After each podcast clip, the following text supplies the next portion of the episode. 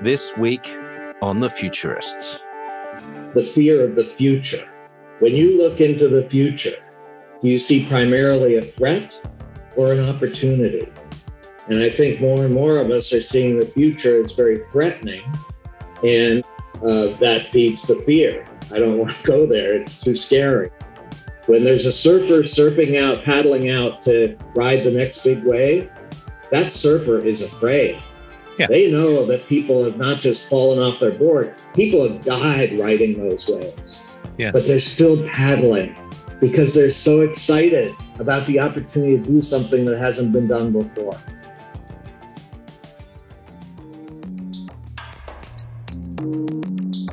Hey, Brett.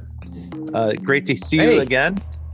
Welcome back. Back in the hosting listening. chair. Yes. Yeah. Welcome back to everyone who's listening to The Futurist. We've been enjoying having this series of discussions. Um, now, for several months, Brett King and I have been talking to people who are thinking about the future, but not just thinking about it. They're forecasting, planning, envisioning, and building the future that they see. Uh, this is a super interesting conversation for me to participate in because it's an opportunity for me to reach out to people who've influenced me profoundly. And this week, we have an opportunity to do that with someone who's made a massive influence on not just me, but many, many folks who were involved in the internet in the early days in the 1990s. There was a series of written uh, books that were written by a partner at Deloitte who was focused on network technology, network community, and network business. And in fact, I have these books here right with me right now Net Gain, Net Worth. These were books that made a profound influence on me when I worked at Sony Pictures. And so it's a great big pleasure for me to welcome John Hagel III. John, welcome to the show. Welcome to the Futurists. We're super excited to have you here. Quick question. You mentioned that I was a partner at Deloitte. When I wrote those books, I was a partner at McKinsey and Company. Ah, there you oh. go. I don't know if that that's relevant, but just wanted to throw that in. Oh, just to clarify. Okay, fair point, fair point. So you were at McKinsey at the time.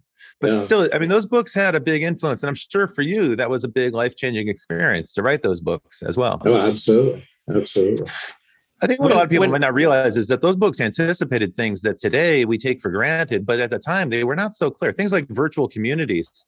Uh, yeah. You know, with all the hoopla about the metaverse that's happening right now, you would think this is a new idea. But in fact, in the mid 90s, that was a lively topic of discussion. I remember very well. There wasn't a lot of structured thinking at the time. We were, we were basically throwing a bunch of stuff against the wall, trying to figure out how it would work. And books like yours were really, really helpful in guiding us to understand the economics behind community. Yeah. So, John, um, when what years were you at Deloitte then? Uh, I joined Deloitte in 2007, and I uh, retired from Deloitte in 2020. So so, did you ever work with Phil Strauss? Do you know Phil?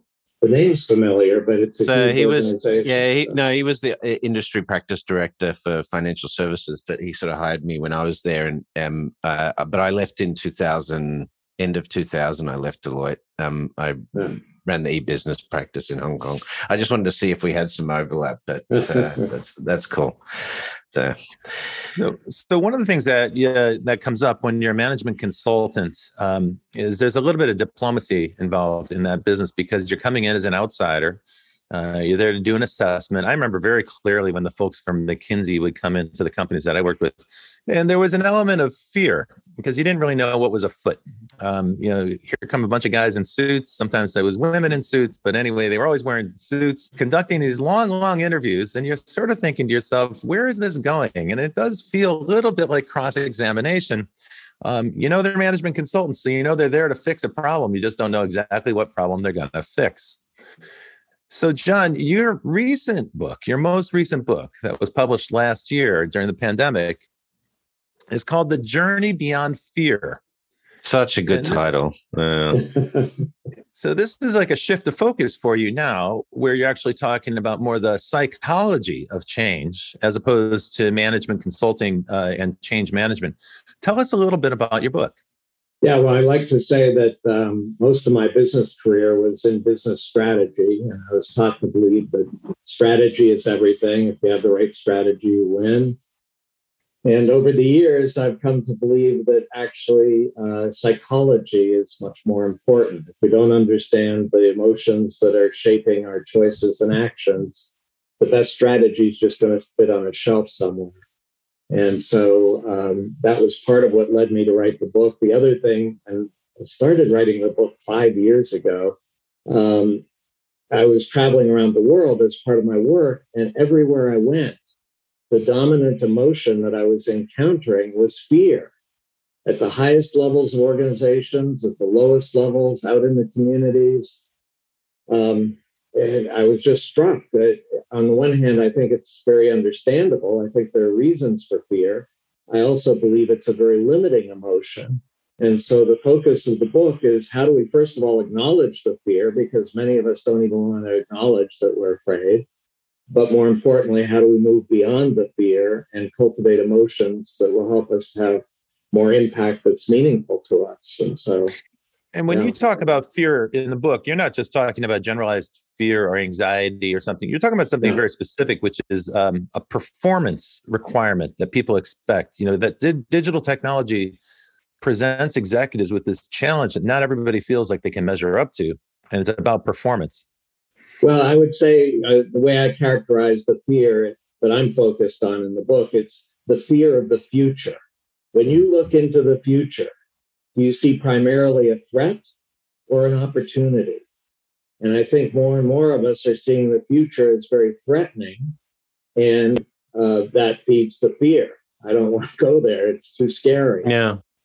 And so just I th- but I think that that element of human behavior uh, can you really be a good futurist, you know, or forecaster without understanding human behavior? I think that's really central to the way we we describe the future impacting humanity. We're often describing um, you know we talk about the rate of change you know technology adoption diffusion. We talk about um, you know adoption rates. Um, all of this in some way is is behavioral in nature but at, at the heart of it as you say is as technology is having more of an impact as it's speeding up and the uncertainty associated with change comes up. Fear is uh, is a very clear emotion that that uh, people people express. But looking at historical paradigms is this just human nature because you know wouldn't wasn't the church fearful of of the printing press wasn't um you know uh, weren't uh, you know ho- horse and buggy drivers fearful of of of the automobile uh, you know i mean isn't it doesn't change where it impacts you personally create that sort of displacement fear irrelevance fear yeah, I, I, certainly don't want to suggest we've never had fear in, in the world before today. Sorry, no. there's been fear throughout the world, um, uh, it, throughout history at different points in time. I mean, you highlighted things like the automobile. Okay, when the automobile came in, people, certain people were afraid. Other people yeah. were actually pretty excited about it, but certain people were afraid. And what's happening today, the way I describe the, the reason fear is understandable today is first of all, the um, the pace of change is accelerating at an unknown rate that we things we thought we could yeah. count on are no longer there. The the other thing is uh, in, intensifying mounting performance pressure. We are under the, the global competition is intensifying, and it's not just for companies; it's for individuals. I'm increasingly confronted with the question from workers: is when is my job going to be taken by the robot? When am I going to lose my job? There's a lot of fear at the personal level, not just at the corporate level. And then, as if that weren't enough, because of all the connectivity we've created around the world globally, small events in a faraway place in the world cascade into extreme disruptive events and leave us scrambling. Here I mentioned pandemic. So the many things are coming together that are making fear, intensifying fear on a global basis. And what's the impact on a company? So, uh, when an organization is confronted with the need to change, and the reaction is fear, it's fear at the group level, it's fear at the leadership level, and then individual workers also experience their own, you know, anxiety about their careers. What's the impact on the company's ability to execute? Uh, it significantly hampers the ability. I, one piece of advice I have, I've worked with leaders of large organizations around the world one piece of advice I have is never, ever underestimate the power of the immune system and the antibodies that are going to mobilize at the slightest indication exactly. of a desire to change to crush it. And I, these are not bad people. These are not people that are have bad intentions. They want to do the right thing, but they're driven by fear. And the right thing is to hold on to what you have. Don't change. Yeah, yeah. I'll true. also I, say that I, I, you know, sit in risk management meetings of large companies, and the whole meeting is about okay, what's the risk if we do this? What's the risk if we do that? What's the risk if we do that? Never once have I had a meeting where there's a discussion about what's the risk of not doing anything. What's the risk of just continuing yeah. to do what we what we're doing? A paralysis that sets in, you know, we can say it's a the fear triggers a paralysis in the organization and probably on the individual level as well. What's interesting about that to me, though, is historically, if you think back, like you know, eh, eh, from an evolutionary standpoint, where does fear come from as an emotion?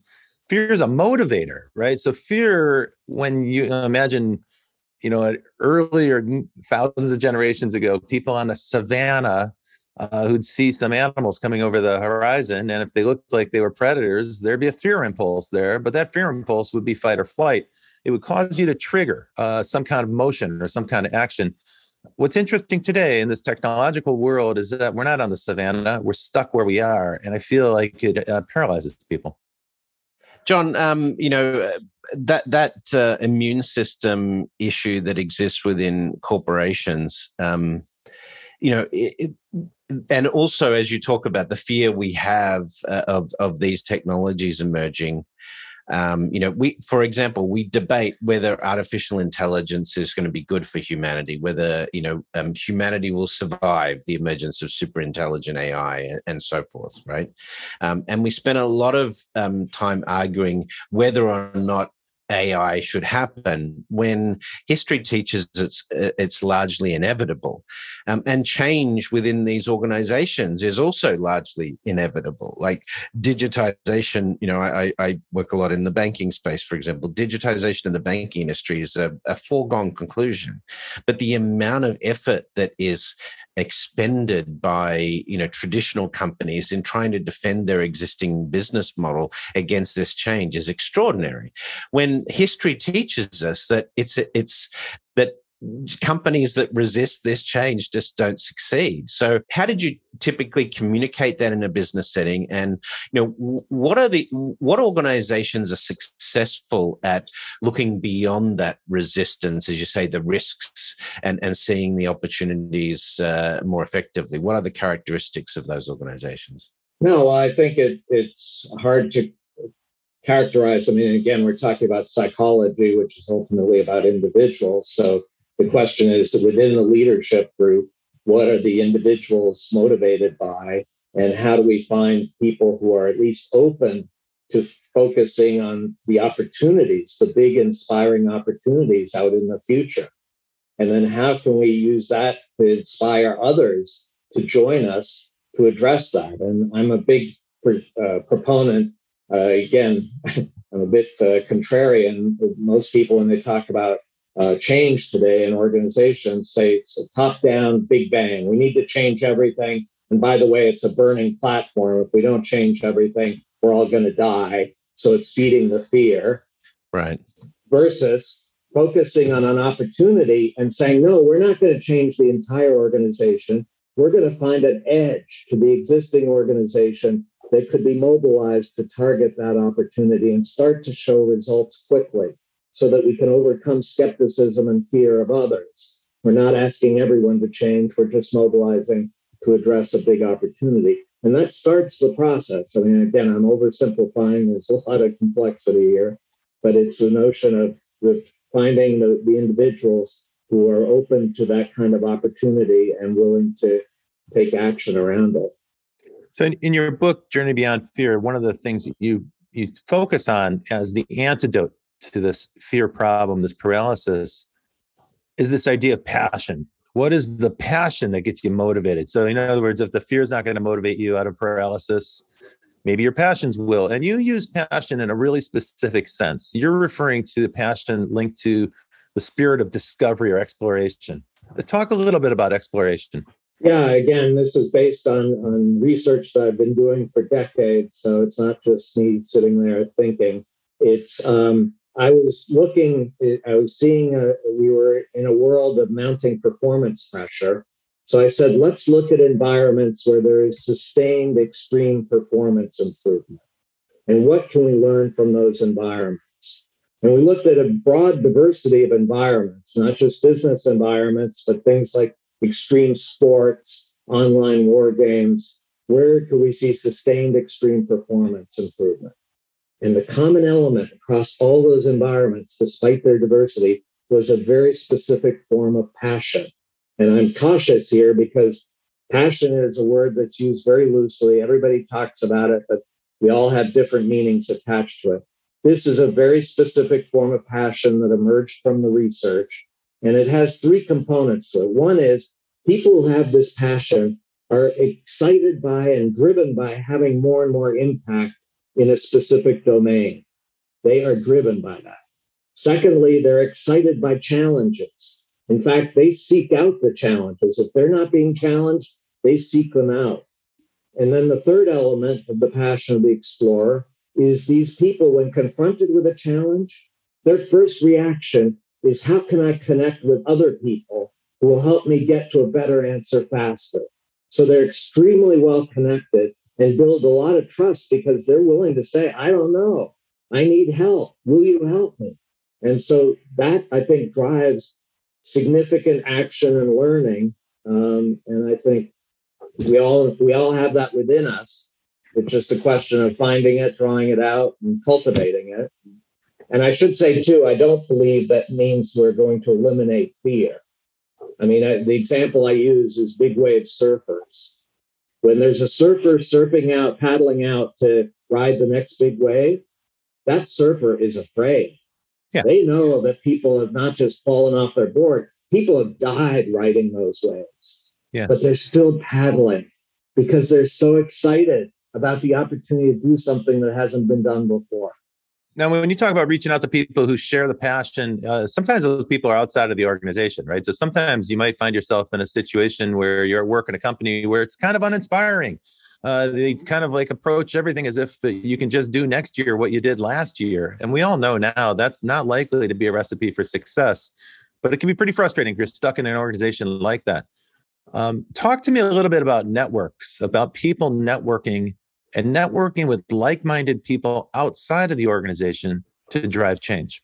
Well, let me start before we get to networks with another concept that again comes from research, which I've done, which is that the people who have this kind of passion come together into small groups, typically anywhere between three to 15 people, no more than 15 people, because the goal is to form deep trust based relationships with each other and then to support each other and share our excitement about what we're trying to do, but also challenge each other, constantly challenging each other. How can we get even more impact? What do we need to do? So, the core unit, at least for me, of this journey beyond fear is these small, I call them impact groups that will reinforce each other's passion and help each other to learn faster and have more impact.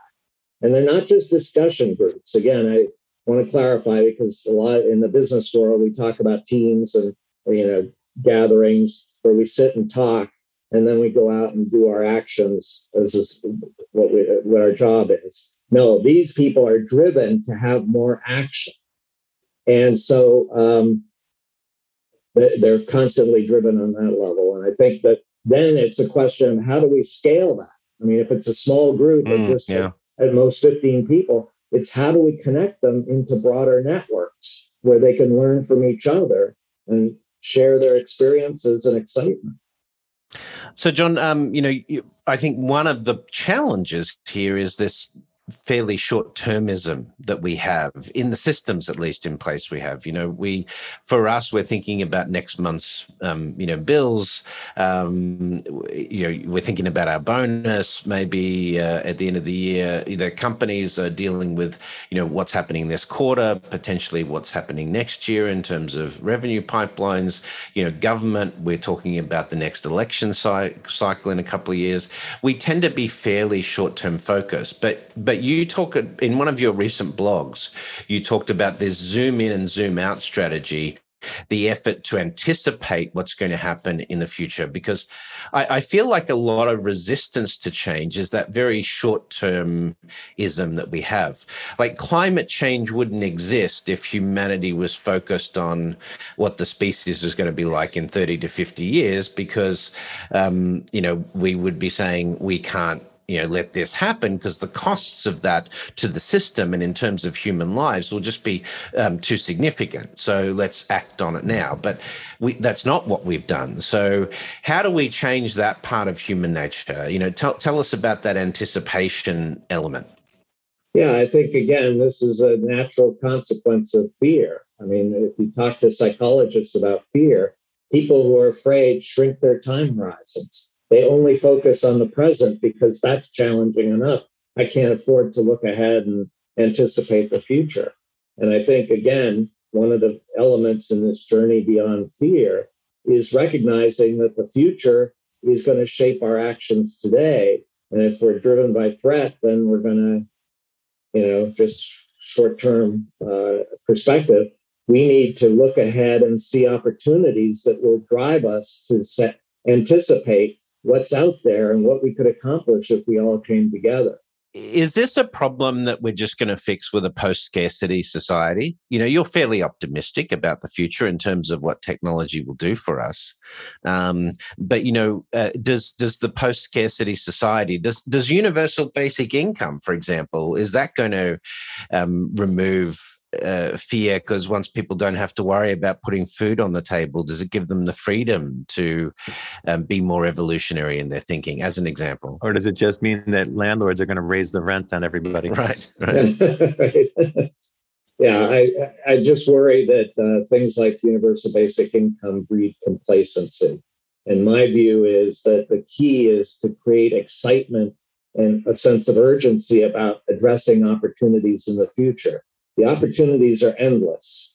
And every time we, we grab onto an opportunity, there's another one that's emerging in the future. And so I think it's again, it's cultivating those emotions where we're excited about the opportunities that are ahead of us, and that we've got to come together to uh, to achieve them. John, let me push back on that a little bit. Uh, so um, I know that you are a big believer in exponential technology and expanding and, ex- and exponentially increasing opportunity, and you've written about that. And you, and part of your book, part of the message of your book, is to get people to focus on that opportunity. Yeah. But if you look around at society, and I don't just mean in the United States, it seems to me all over the world, many people are not experiencing exponentially increasing opportunity. Many people are feeling like they're on the brink of desperation. And what they're experiencing is growing inequality, uh, lack of access, uh, opportunities that seem to be reserved for some people who have connections. Yeah. Then we're hit with all the present stuff. Exactly, inflation, shortages. Uh, you know, companies are cutting back. Some companies are cutting 18% of their workforce, and so forth. Rising prices. You can start to see the picture there. That's a pretty bleak picture I'm painting how do you respond to that? How do you maintain your faith in exponentially increasing opportunity in the face of that?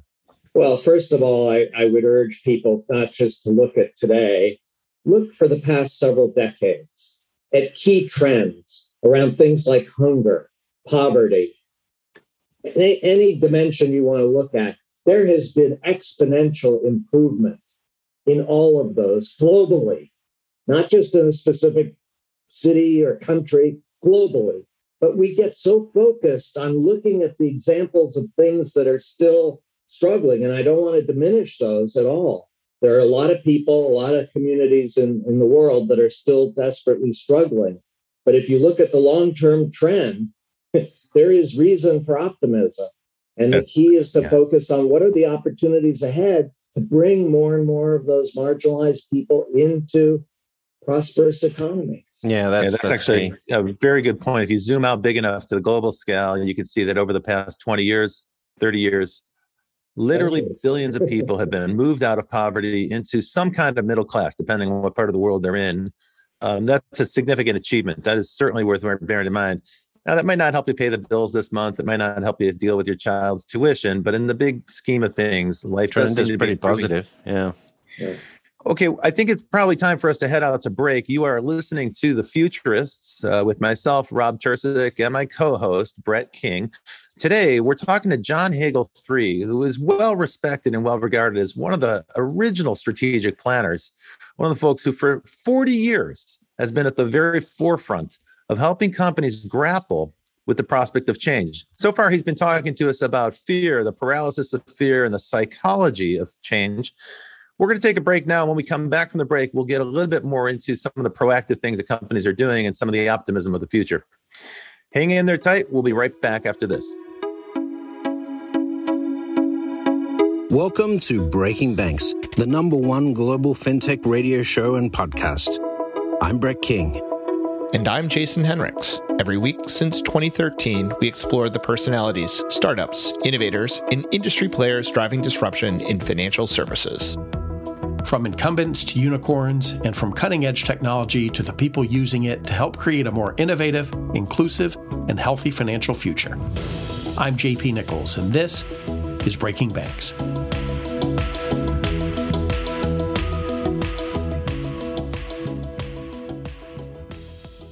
Hey, hi, you're listening to The Futurists again. Um, I'm Rob Tercek, your host, along with my co host, Brett King. And today we're talking to Hello. John Hagel. And John's been a respected figure in the landscape of change for decades. Uh, first at McKinsey and then later at, uh, at, Deloitte, where he was a partner. He's the author of a number of books, most recently, the author of The Journey Beyond Fear. We talked a lot about that. Now, in the second half, we're going to focus on things that are a little bit more optimistic. And, John, I want to talk to you a little bit about action, taking action.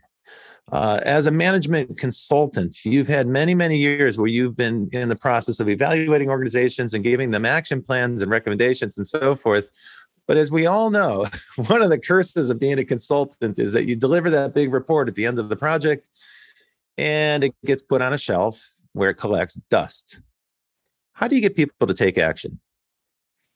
wow. Um, well, first of all, I'll emphasize the reason I focus on action is that I, I believe in a rapidly changing world, we need to uh, learn at a faster and faster rate, and learning in the form of creating new knowledge, not just sharing existing knowledge. And the only way we can really create new knowledge is through action. If we just sit there with ideas until and unless we act on them and see what results are achieved and learn from those results, we're never going to learn as rapidly as we need to. So that's my focus. And to your question about how to get focus on that, uh, that's one of the reasons I'm a strong proponent of, as was mentioned earlier, an approach to strategy that I call zoom out, zoom in, which at one level encourages leadership to look ahead several decades, not just five years, but 10 to 20 years. And then to focus on what action can we take in the next six months not a 20 year plan, but what action in the next six months, and only two or three initiatives, not 20.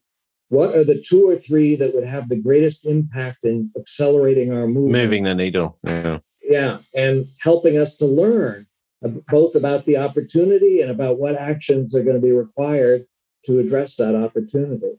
So to me, that's the, the drive to for action here and you've got advice on this topic that goes beyond uh, business managers and, and executives, leaders, uh, executive leaders, and so on. You actually have advice for pundits and authors as well. One of the things I noticed on your blog, and John's got an excellent blog. If you haven't looked at it, we recommend you check it out. Um, one of the things you mentioned on your, slash blog. Yes. is, uh, you, you wrote a blog post called Return on Attention. I thought this was really quite interesting because, as everyone knows, the adage is we're in an attention economy. The scarcest commodity is attention, et cetera, et cetera. And, and your point is that uh, how people are gathering information is less and less from deep dives into things like books. Amusing, since all three of us are book writers. Uh, you know, we're all authors of books. Like, sorry, that's not the preferred mode of delivery today. It's a it's a three minute clip on TikTok. That's where most people are getting their information. So your point is that information is shrinking into bite sized nuggets and um, and while that's gratifying for people because it feels fast and they can consume it easily and so forth, uh, one of the things that happens is that that actually reduces people's ability to do anything with it because they're not really getting an action plan; they're just getting an idea or a nugget, as I said.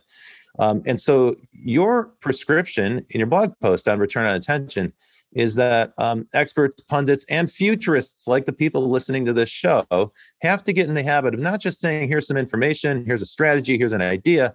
You got to go one step beyond that and say, and here's what to do about it. Here's the action step that you must take. Uh, tell us a little more about that, about that idea, where you know the people who are providing the advice are now also going to be in the action business. Yeah, well, again, it goes back to the broader theme of we're in a world of mounting performance pressure for all of us and that all of us have an increasing need to have more impact in whatever area is meaningful to us. And that requires action.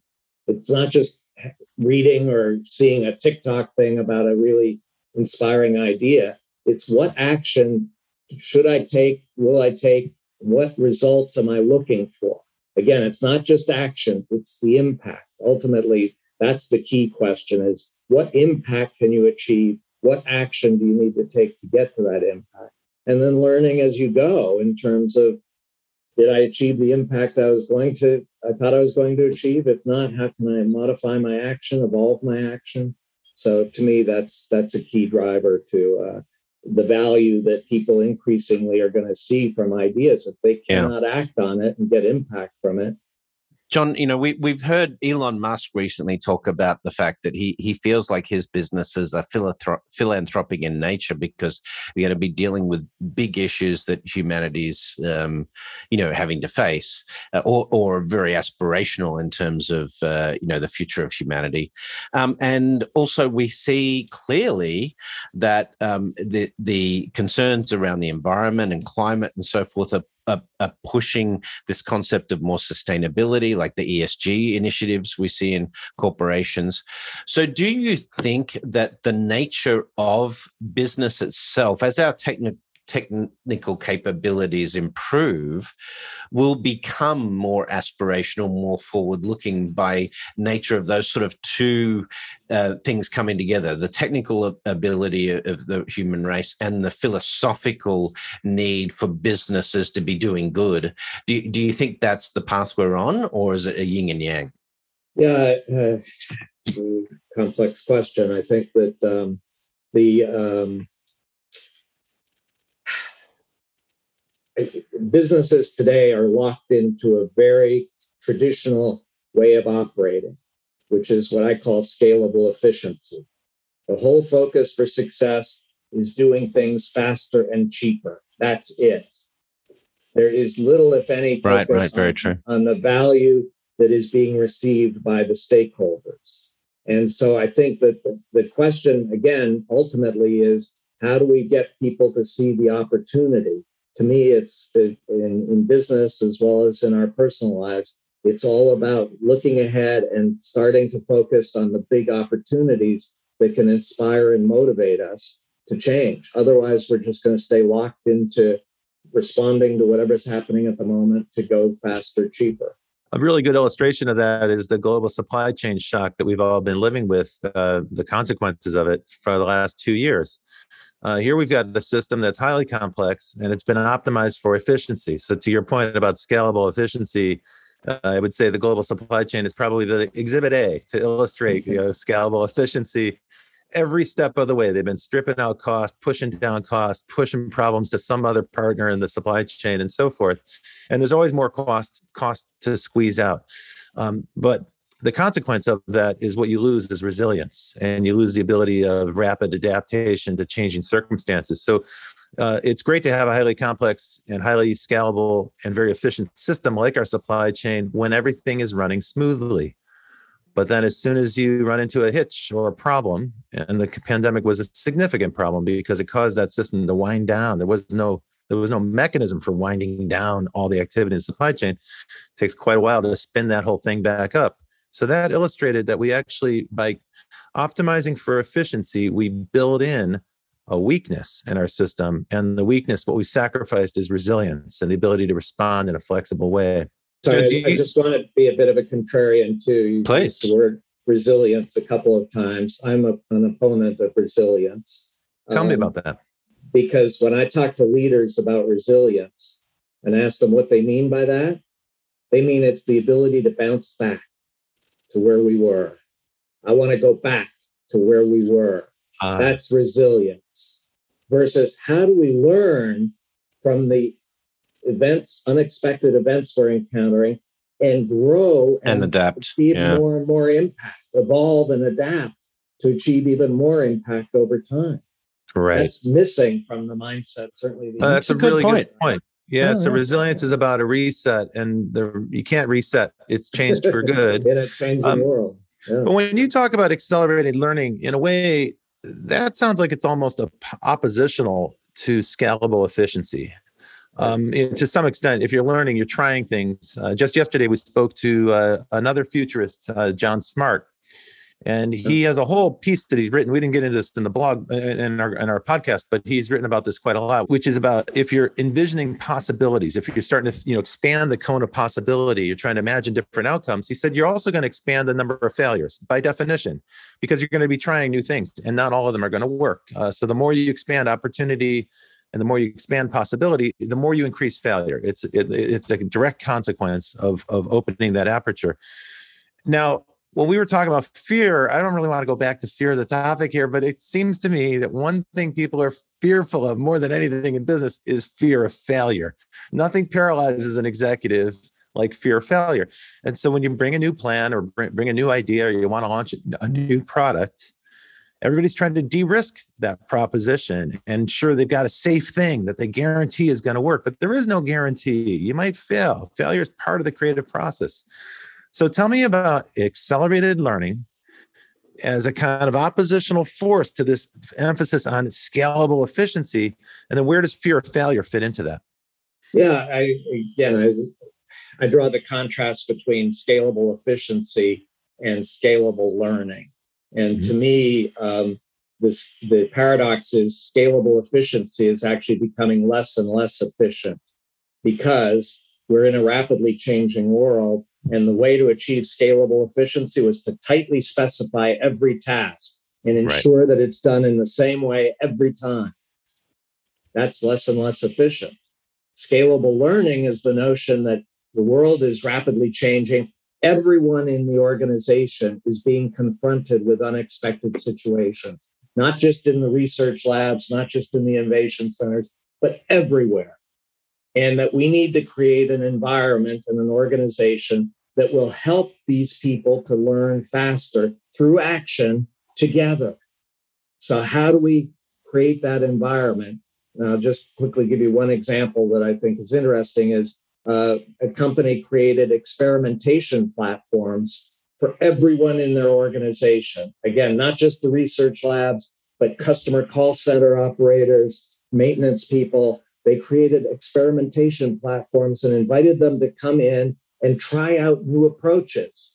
But they could do it in a more risk controlled way. This was not threatening to bring down the company. The risk was going to be managed on the platform. So it sent a powerful message to everyone in the organization. We need everyone to experiment, not just, again, research people, everyone. And we're going to manage the risk for you. We're going to help manage the risk. When I was doing game development, we used to have to build in a failure cycle uh, for the same reason. We said, gee, if you don't plan on a failure cycle, you're going to run into the failure cycle. You're just not going to have a plan for it. It's going to occur because, by definition, you're building something no one's ever done before. And a, and a game, you really only find out if it's any good when people start playing it. So you need sort of a working version of it. You try to get to the first playable version as soon as you can. Um, and then you find out what the problems are, and hopefully you've baked in enough time in your production schedule so that you can correct those problems before you have to push out uh, to the release. Now, I think a lot of companies fail to do that. Uh, they they don't want to think about failure, and so they just eliminate that from the calendar. But it's a big mistake if you're launching something new, because there will be a failure cycle. It's just the question is whether or not you're prepared for it and whether you've banked enough time for it. Now, John, when people are listening to what you have to say, I think people, I want to be really clear here for the takeaway for the audience that are listening to this, because some folks might say, okay, he's talking about learning. He's talking about training employees. Uh, that's a job for our HR department. Uh, so we can just say to the HR department, well, we were just listening to an interesting podcast with John Hagel, and he's a really smart guy. And he says all we need to do to solve this problem is to increase the amount of employee training. So let's just put together one more training program and let our hr department do that it's systems adaptation though right it, it's it's systemic yeah. learning it's organizational learning it's it's it's economy level learning it, it's broader than yeah. that right john let me just clarify i'm not talking about training programs because okay. that learning is the form of sharing existing knowledge you're listening to somebody who already has the knowledge and you're trying to acquire the knowledge. You're sharing existing knowledge. In a rapidly changing world, existing knowledge is becoming obsolete at an accelerating yeah, rate. less and less valuable. Yeah. So if all you focus on is that, you're going to be diminishing your performance. The key is learning in the form of creating new knowledge through action together. That does not occur in a training room or a classroom. That occurs in the workspace with other workers who are confronting unexpected situations and learning on how to act to get more impact. Mm-hmm. And hopefully excited about that opportunity. That's the key again to cultivating this passion. Yeah. You, you know, I'm a, a, a bit of a SpaceX fan right? You know, and, and Elon's approach there in terms of the way they think about production, uh, it it sort of it seems to me like the perfect example of what John's talking about as an organization that is prepared to do a ton of experimentation. The core mission, in terms of what they're trying to accomplish, hasn't necessarily changed, but how they're going to get there has changed fairly significantly over the yeah. last 20 years that SpaceX has been around. But yeah. their uh, ability to absorb uh, or or as you know experiment and and learn as organization seems um, and you know, fail spectacularly. Right. Don't forget, like they failed yes. three times in a row with the big rocket oh, yeah. launch, yeah. and like you know the most public and humiliating way possible. And Elon walked out of the control room, talked to employees, and said, "Hey, for my part, I'm not done, and I will not stop." You know, he kind of challenged right. them to stick with it, and they yeah. got it right on the next one. It's a really inspiring story. You're absolutely right. Now, John, let's talk a little bit about the, the changing nature of the firm, because when you talk about knowledge and employees sharing knowledge, I take your point. I understand this isn't like we're looking for the HR department to run a training program. That question was a little bit of a softball for you, but I got the answer I was looking for. But I want to build on that. I want to expand it out a little bit. So, um, you know, back in the 90s when we first met, at the time, companies were trying to unlock knowledge that was employed inside of employees' heads. And the way to do that was with an intranet or some sort of knowledge network. You know, so we were trying to eh, solicit employees to like post your knowledge and share your knowledge because in different departments, there's lots of different pockets of knowledge. We'll all be better off if we have that pooled somewhere. That's what a knowledge network was supposed to be. But it's all inside the company. Okay, now fast forward to today. It's 30 years later and today, you have an enormous number of uh, uh, systems outside of companies. You know, I'm thinking about like GitHub as a repository for open source projects, or the uh, rise of DAOs, these decentralized autonomous Cloud, organizations, cloud-based uh, service. Yeah, yeah, new ways to organize communities uh, and incentivize communities to share. But these communities aren't necessarily under anyone's control. They're not part of the company. They're not employees on the payroll. So, talk to me a little bit about that, John. Like when you work with companies today, do you orient them inward or do you encourage them to build networks outside of the company? No, one of my most uh, favorite quotes, um, and I'm going to blank on the name of the guy. He was a Silicon Valley entrepreneur, but he he made the observation one day. He said, "No matter how many smart people you have within your organization, just remember one thing: there are a lot more smart people outside your organization. And so if you're really focused on scalable learning and just focused on helping the people within your organization to learn faster, you're never going to learn as rapidly as those that systematically reach out and build relationships. And by the way, they have to be deep trust based relationships because otherwise the third parties are not going to take risks and, and have the risk of failure. So it's got to be long term, deep, trust based relationships with a growing number of third parties and inspiring them with really inspiring opportunities and questions so that they can focus the learning on things that really are going to matter. And so I think that's the missing element here. I think that's like one it. of the reasons why live events and conferences are so, continue to be so popular. Yeah. You know, for decades, people have been saying, "Oh, you know, the live conference business is going to get vaporized. It's going to turn into software. It'll be available online." And while there's a proliferation of online repositories for information, what Brett and I both noticed just in the last two months is kind of, you know, now that America's decided that the pandemic is over, I don't know if that's true or not, but we seem to have decided as a group that we're going back to conferences.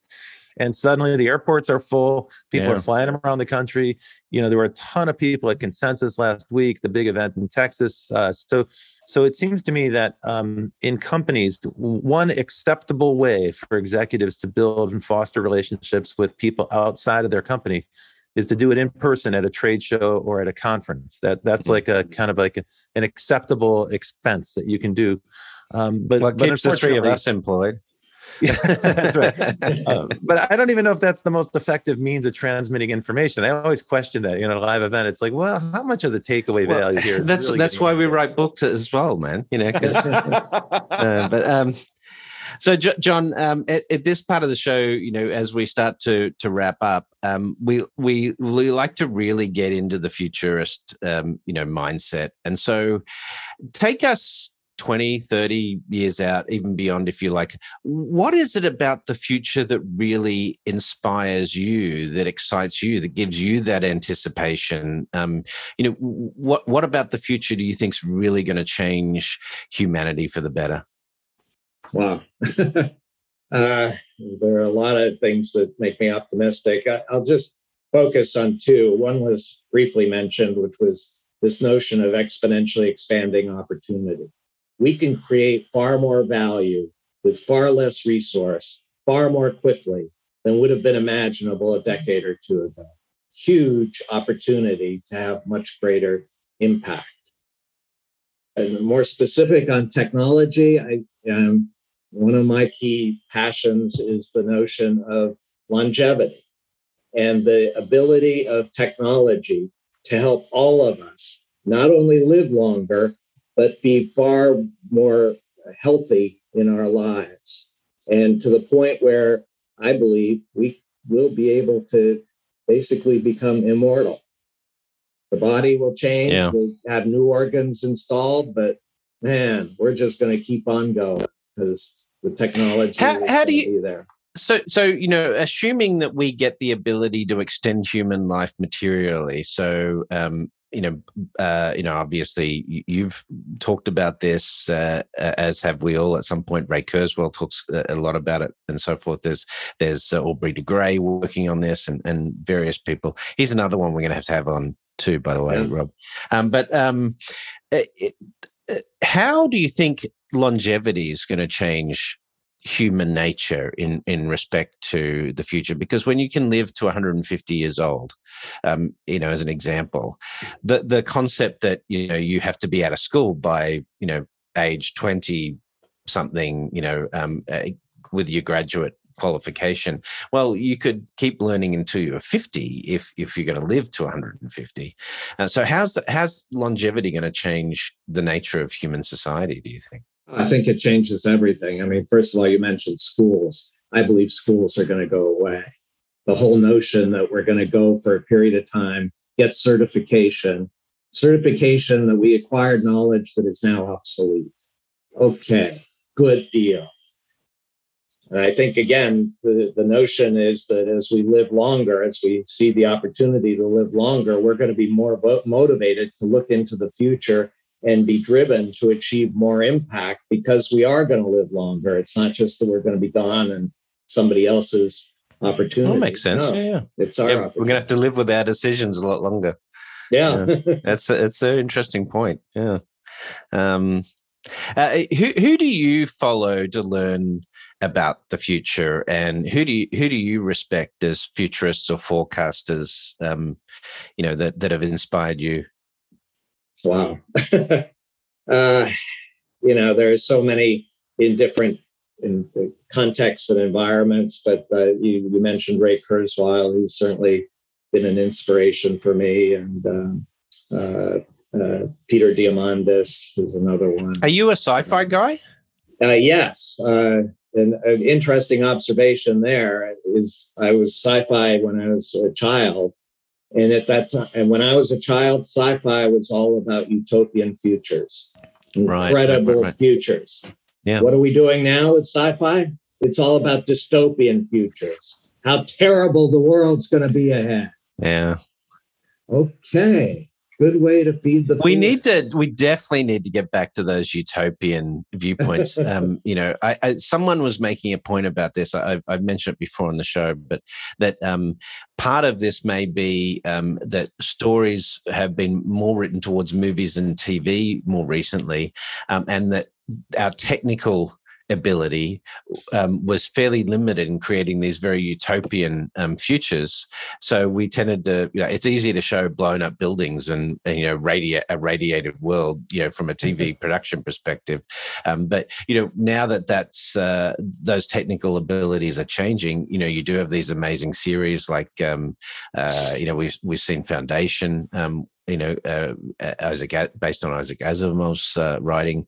Um, you know, they're, they're in production for um, uh, Snow Crash, I understand, which could be called dystopian future, right? In in some ways, right? Um, and then you've got um, you know the likes of um, um, oh what is it, altered carbon and, and things like that. You know, uh, they wouldn't have been, or, or you know, even the, the way the Dune movie was remade. The technical abilities of us to create those stories is is definitely improving. But uh, I think it's I also generational. I mean, remember, you know, our our narratives, the stories we tell, are always kind of a reflection of our own psychological process and where we're at. And look, the baby boom generation is great at demolishing institutions. Seems to be what we're here to do.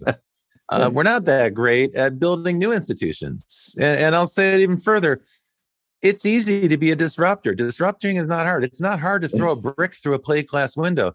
It's very hard to build a plate glass window, to manufacture a flat sheet of glass. That takes a great deal of skill and some foresight and some thought our generation hasn't really demonstrated a great ability to build institutions. So it's no surprise to me that the stories we tell ourselves are about busted futures. Yeah. Uh, maybe it's the job for another generation to come in and clean up the mess that we're leaving behind.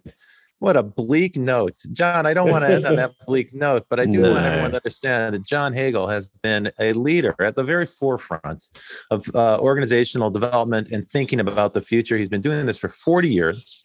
Now he's focused on the psychology of change with his new book, The Journey Beyond Fear. But he's written a number of other books, including some that I'm very proud to have on my shelf Net Gain, Net Worth, and a number of others. You can find his work on the web at johnhagel.com. He's got a great blog there where he posts very lively, thoughtful, and easy to read pieces. They'll share, uh, he'll give you good insight to what he's thinking. You can also find him on Twitter at jhagel. You can find him on LinkedIn. And there's a huge archive of his writing uh, at edgeperspectives.typepad.com. Uh, that's from the Institute of the Edge, where John spent a number of years as a partner at Deloitte. John, thank you so very much for joining us and sharing your insight. This has been a great pleasure for me and Brett. Fantastic. And, um, yeah Brett, I'm going to toss it over to you yeah. to wrap us up yeah. for the day. No, thanks, thanks, John. We we really appreciate you coming along and joining the Futurist. That's it for another week of the Futurist podcast. This episode was produced by our US-based production team, including uh, producer Elizabeth Severance, uh, audio engineer Kevin Hersham, and with support from our social media team from Carlo Navarro and Sylvie Johnson. If you liked this episode of the Futurists, um, make sure to tweet it out, post it on your favorite social media network, or um, leave us a five-star review on iTunes, Google Podcast podcasts, Facebook, wherever it is you listen to the show. Those actions, of course, help other people find our podcast in terms that helps us build an audience that can be supported by sponsorship so we can continue to do what we love to do every week, which is getting behind the microphone talking about the future. But that's it for this week. And uh, Rob and I will see you in the future. Well, that's it for The Futurists this week. If you like the show, we sure hope you did please subscribe and share it with the people in your community.